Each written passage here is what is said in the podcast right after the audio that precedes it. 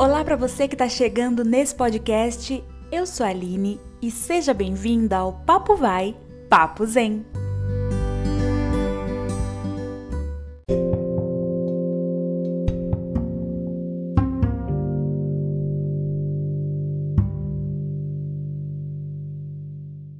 Quando a gente fala de positividade tóxica, eu acho que isso ganhou uma grande proporção ainda maior, né, durante a pandemia. Nós vimos muitos discursos que meio que mascaravam a realidade e meio que anulavam o cenário que a gente estava vivendo, que a gente está vivendo neste momento, que é um cenário de um cenário sanitário, né, um vírus mundial onde nós precisamos ficar em casa, usar máscaras, tomar vacina, enfim, várias medidas. Mas o que, que a gente viu durante esse tempo muitas pessoas fazendo? Colocando para debaixo do tapete esse momento mundial e meio que entrando em uma bolha de ilusão, uma bolha onde nada estava acontecendo. Quantas e quantas pessoas indo Uh, eu vi indo para no meio da pandemia indo para a Índia fazer retiros espirituais no meio aí né dos dos cenários místicos, fazendo retiros,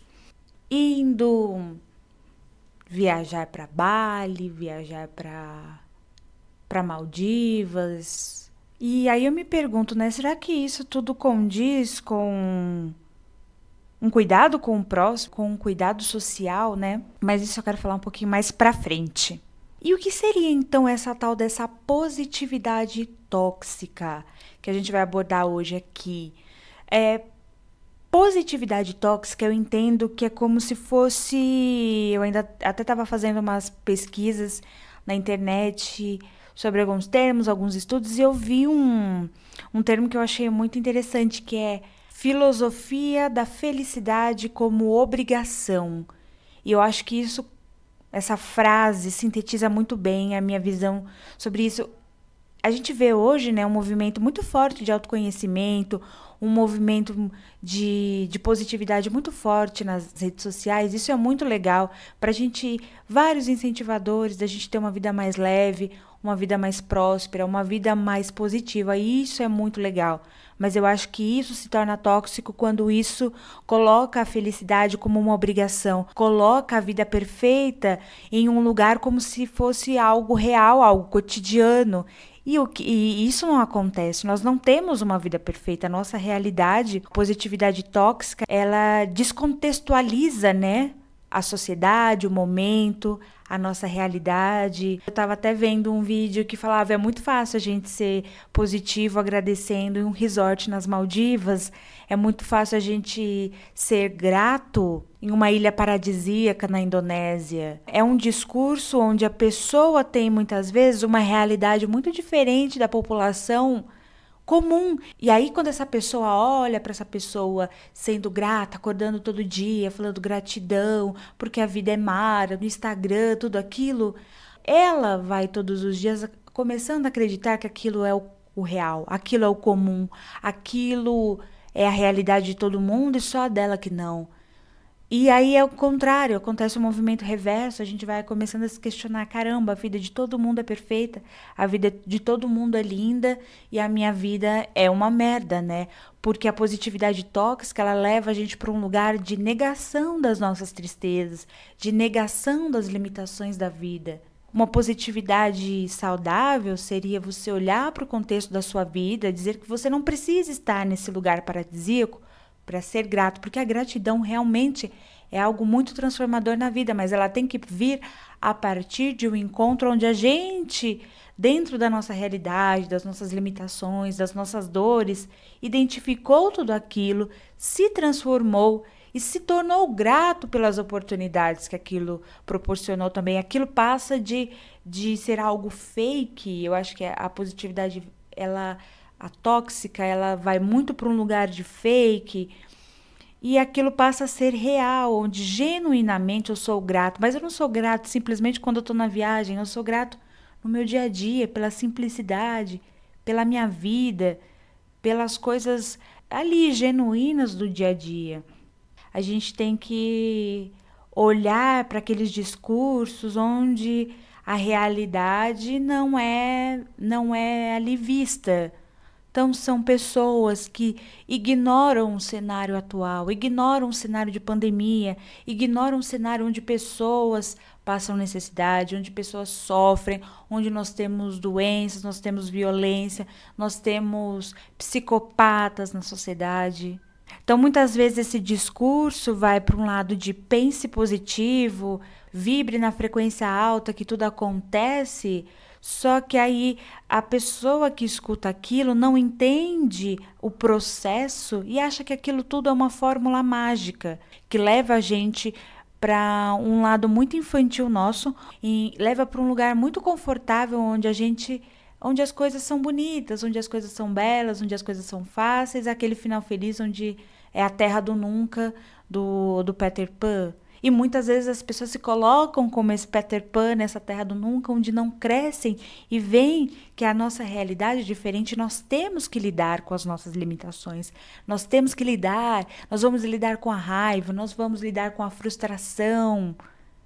E aí, quando a gente fala num discurso de pense positivo, faça ali o quadro dos seus sonhos e manifeste a sua realidade e, quando, e isso tudo eu acho são ferramentas muito potentes, mas quando isso vem fora de um contexto e vem fora de uma explicação de olha, não é somente isso.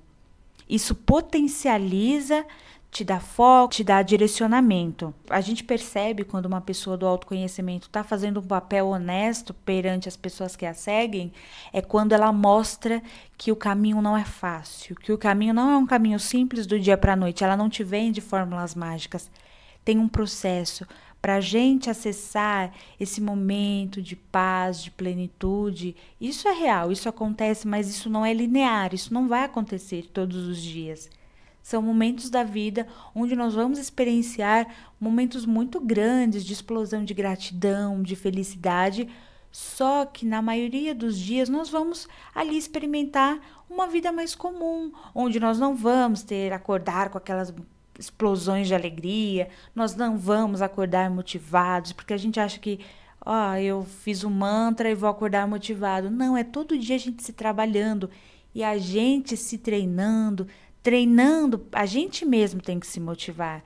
Então a gente ter a noção de que as coisas não são num passe de mágica. E principalmente a gente não negar o sofrimento do outro, porque nós podemos identificar uma positividade tóxica quando a gente olha para o outro e fala: não, isso daí que você está sentindo é errado, porque se você sentir o que você sente, você vai ter uma vibração baixa, você vai atrair mais coisas negativas e a sua vida vai ficar muito pior. Então, aquela pessoa, ela se sente errada por estar tá sentindo aquilo. Ela vai de alguma forma tentar se livrar daquilo rapidamente. E mais uma vez, algo que teria que ser positivo de autoconhecimento está nos afastando de quem nós somos.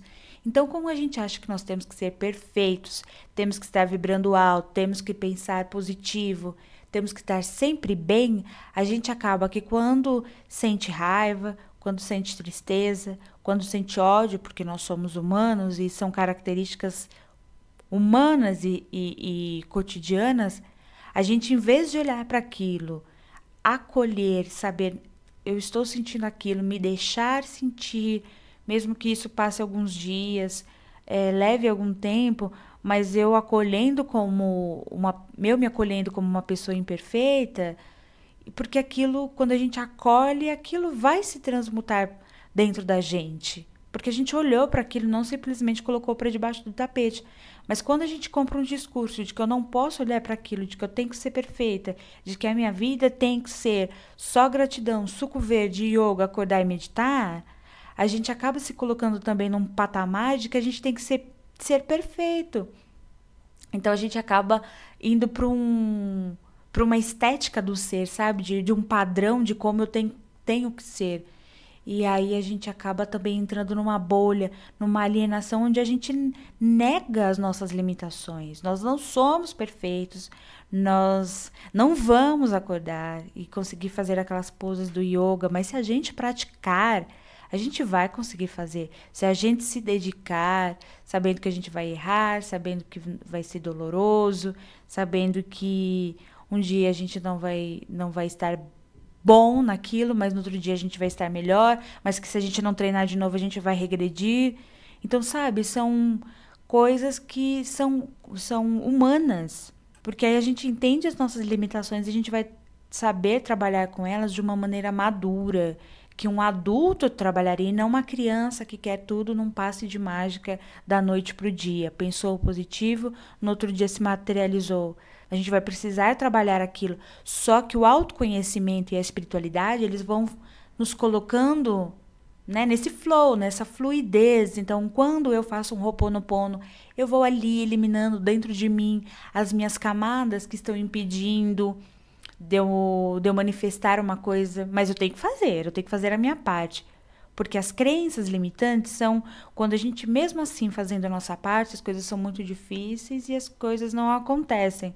Então a gente tem que olhar para dentro. Então é importante meditar, sim, é importante fazer o yoga, é importante.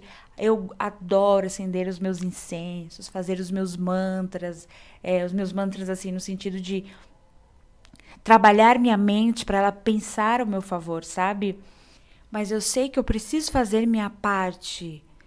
Que não adianta eu colocar um carro no mural dos meus sonhos, sendo que eu não vou atrás de viabilizar esse carro, trabalhando, indo atrás, né, de de como eu posso comprar esse carro, quanto dinheiro eu tenho que economizar, será que eu já tenho dinheiro, como eu faço, eu vou na loja comprar o carro. Então eu acho que muitas vezes, por a gente ter essa sede, quando a gente está se conhecendo, quando a gente está buscando de fato, porque isso é algo que a gente quer, a gente quer buscar uma cura para as nossas dores, a gente quer buscar uma vida mais leve, a gente quer buscar, mas isso também tem que ser de uma forma que a gente não anule a realidade. E a gente saiba que isso vai ser um processo e vai ser um caminho. Olhar para essas pessoas, sabe? Olhar para quem a gente está seguindo, olhar para os discursos que essas pessoas estão fazendo e parar e se questionar, não comprar a primeira coisa que você ouvir. Tem muitos discursos lindos, muitos cursos lindos. E aí a gente para e pensar: será que essa pessoa que eu estou seguindo, será que essa pessoa que está vendendo esse curso, esse retiro, que está dando essa bebida para mim, ela é de fato uh, capacitada para isso, como em qualquer profissão, é muito fácil da gente encontrar né, os charlatões, encontrar pessoas que vão ali alimentar muitas vezes as nossas ilusões e as nossas feridas. Então, olhar para isso, como é que a gente identifica essas pessoas? A gente identifica uma pessoa que não está não está ali naquele movimento saudável do autoconhecimento, quando essa pessoa quer te vender fórmula mágica, quando ela faz você acreditar que tudo vai ser da noite para o dia, quando a pessoa nega o seu sentimento, quando ela diz assim para você: ah, você perdeu a mãe. É, mas não chore que você perdeu a mãe, porque teve tem gente muito pior que você, que perdeu a família toda ela anulou o seu sentimento, ela te anulou como indivíduo. Então, quando a gente se sente anulado como indivíduo, quando a gente sente que a nossa dor é diminuída, a nossa dor é invalidada, quando a gente sente que a nossa história de vida e o nosso momento de vida é invalidado, eu acho que aí a gente precisa estar atento em quem são essas pessoas que a gente está depositando a nossa vida, porque a gente quer muito sair do lugar que a gente está, muitas vezes de dor, e é natural que a gente queira algo rápido, é natural que a gente queira uma saída. Mas a gente tem que entender que isso é um processo. Uma dor de 30 anos não se resolve em somente uma bebida que a gente toma, não se resolve em apenas uma sessão que a gente faz, em uma leitura de um tarô. A gente não vai acordar curado no outro dia se a gente colocou um cristal no nosso quarto ou acendeu um incenso. Essas são ferramentas que nos auxiliam, mas o processo é nosso. Ninguém é responsável pela nossa cura a não ser nós mesmos, e ninguém é responsável pela nossa transformação. Ninguém vem e nos transforma. Nós temos a capacidade, através de ferramentas, de possibilitar e de potencializar essas mudanças. Então, muito cuidado. E aí entra no gancho do que eu comecei a falar lá no começo. Como será que esses líderes espirituais, esses ditos gurus, que eu também não acredito muito, porque para ser um guru demora e para ser um guru é um, uma grande etapa. Então, como essas pessoas se comportaram na pandemia? Essas pessoas, elas elas mostraram que elas estavam lúcidas perante esse momento, ou elas simplesmente ignoraram e foram fazer seus retiros e, e, e falaram que elas vibravam numa frequência elevada e não pegavam Covid. Essas pessoas, muitas vezes eu vi andando na rua sem máscara. Por quê? Porque elas não são comuns, não são elas são superiores, então eu acho que esse discurso ele não é um discurso que entra em sintonia com o que as pessoas pregam de somos iguais. Porque se eu, se eu sou um líder, um guru, alguém que difunde uma, um movimento de autoconhecimento, de espiritualidade, e eu não usei máscara no momento, eu não fiz um lockdown, eu não fiquei em casa, eu estava em retiros, eu levei pessoas para onde era um momento onde que todo mundo precisava se preservar. Então eu coloquei em risco um grupo, eu coloquei em risco pessoas. Então a gente também tem que, é, eu acho que é muito fácil a gente também cair em várias. Eu falo isso porque eu já fui muito assim também, da gente cair em várias teorias das, da conspiração, negacionismo.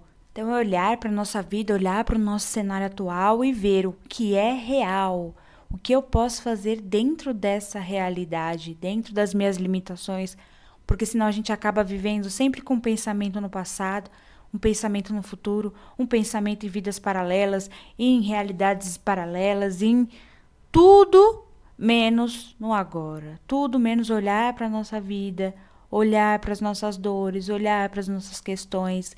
Muitas vezes esse movimento é um movimento de fuga da gente mesmo que é até um tema que eu quero trazer para um próximo episódio, que é um, é um tema denominado Spiritual Bypassing, que é a fuga através da espiritualidade. Olhar para isso e ver se a gente não está utilizando essas filosofias como forma de mascarar, de fugir, de neutralizar ali, de anestesiar muitas vezes e fugir de um trabalho que é nosso, porque estar aqui é, é viver, é isso, é estar em contato com diversas dualidades da vida e saber que a gente, como adulto, vai ter que lidar com isso não adianta. Usar esse autoconhecimento, que é algo que eu amo, a espiritualidade, que é algo que eu amo, e são ferramentas que eu trago aqui, mas é usar isso como forma de, de estar no aqui, no agora, lidando com quem eu sou, com as minhas imperfeições e sabendo que dentro dessas minhas limitações eu escolho me trabalhar, eu escolho mudar, eu escolho me aprimorar mas eu não escolho uma vida perfeita, eu não escolho um discurso perfeito, eu não escolho falar aqui que a, que a vida é uma grande fantasia, uma grande ilusão. A gente pode pensar positivo, a gente pode meditar, tomar suco verde, fazer yoga, isso é maravilhoso, eu amo, mas que isso por si só não transforma a nossa vida. As nossas atitudes diárias e a nossa mudança e o nosso, a nossa postura quanto adulto na sociedade é que muda aí o curso de uma sociedade. Então, olha aí para quem a gente está seguindo. E é uma. E eu falo isso por mim também. Hoje eu repenso muito mais em quem eu estou seguindo e os discursos que eu compro também. Muito obrigada pelo papo de hoje e eu te espero no próximo episódio.